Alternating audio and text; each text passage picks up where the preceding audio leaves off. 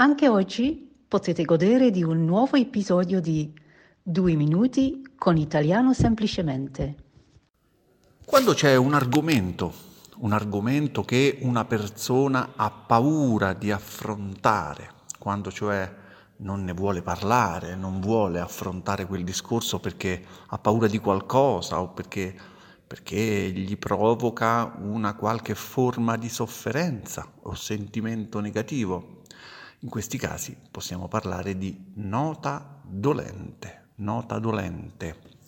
Abbiamo già parlato della nota nell'episodio dedicato all'espressione degno di nota, degno di nota, ma in quel caso si parlava del verbo notare e dell'importanza di qualcosa o qualcuno, qualcosa che appunto era degno di nota, era importante, era degno di essere notato, citato. Stavolta invece per capire il termine nota, della nota dolente, dovete pensare alle note musicali. Do, re, mi, fa, sol, la, si. Do, re, mi, fa, sol, la, si.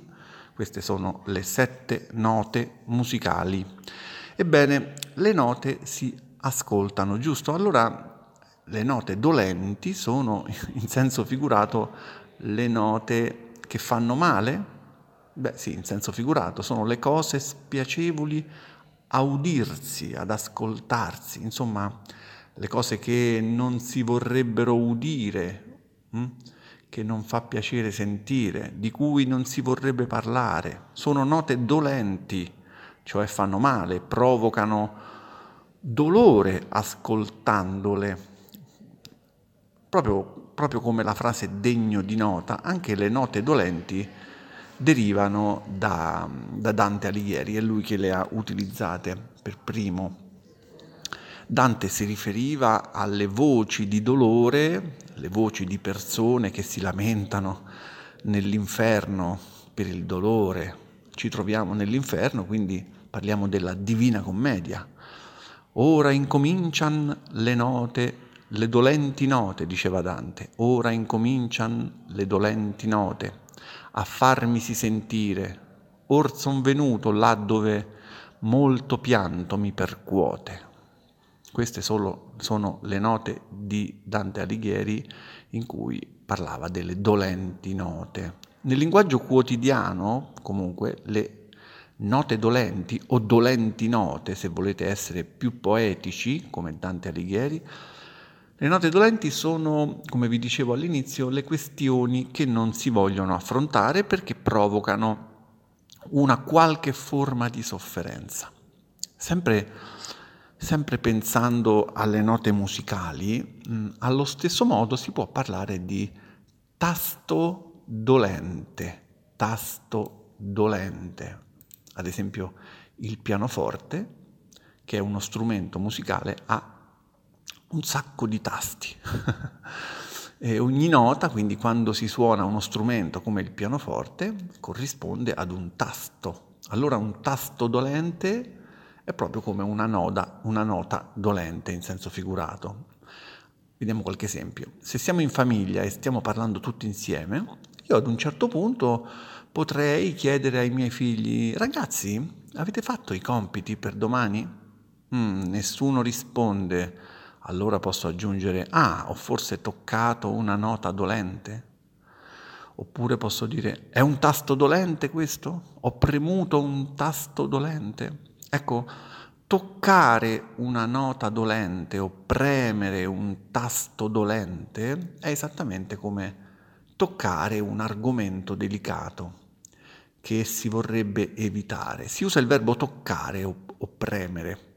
Toccare con le note perché è come se, si, come se si toccasse una parte del corpo che fa male, mm? è una parte dolente, una parte del corpo che fa male perché è ferita, ad esempio.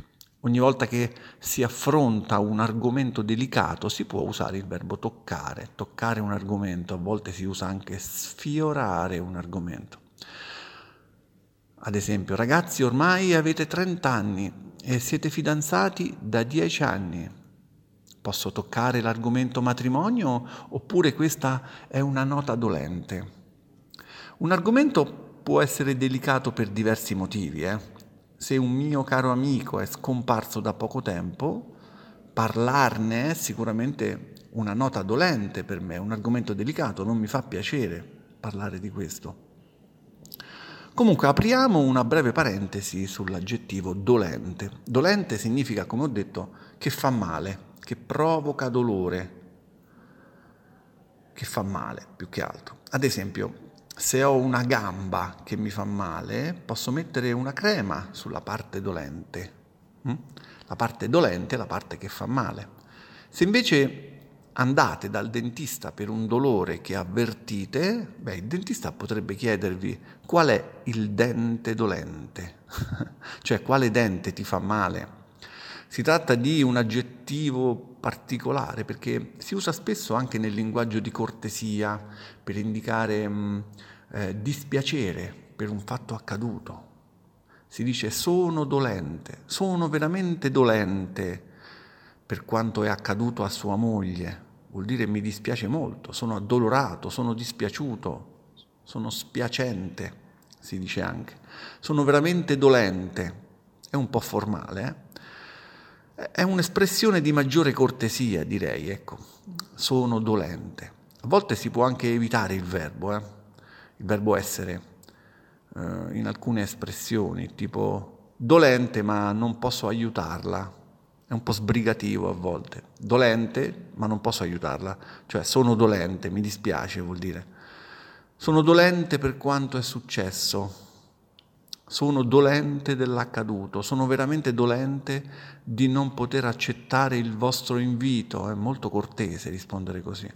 Abbiamo già visto un'espressione del tutto simile a nota dolente, si chiamava cogliere sul vivo l'espressione, vi ricordate? Cogliere sul vivo, che si usa più spesso quando volontariamente si tocca un tasto dolente, qui c'è qualcuno che coglie sul vivo un'altra persona, mm? quindi il focus qua è anche su chi preme il tasto, chi suona la nota dolente, non soltanto chi avverte dispiacere, chi avverte dolore.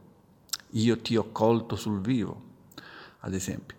Inoltre esiste anche l'espressione toccare un nervo scoperto, un nervo scoperto, che ha lo stesso utilizzo, a voi la scelta di, quella, di quale usare a seconda dell'occasione, toccare un nervo scoperto è come toccare una nota dolente, una nota dolente è forse più elegante. Adesso ripassiamo, eh? ripassiamo, spero non si tratti di una nota dolente questa del ripasso. Da oggi abbiamo un nuovo membro. Benvenuto a Paolo dal Brasile, che con ogni probabilità si è iscritto perché innamorato della lingua italiana come tutti noi del resto. Ciao Paolo, si dà il caso che tu sia adesso membro del miglior corso di italiano online mai creato. Benvenuto Paolo, sono Marcello, argentino, però abito in Uruguay, a Maldonado. La prima cosa che dovrò fare il tuo tutore brasiliano André sarà insegnarti a sapertela giostrare con tutto il materiale a nostra disposizione nel sito e su Google Drive. Come la vedi, André? Volentieri, caro Marcello. Sono sicuro che Paolo si cimenterà nell'italiano e prima o poi potremo unire l'utile al dilettevole, ossia verremo a casa tua per una bella chiacchierata e per assaggiare un vino uruguaiano.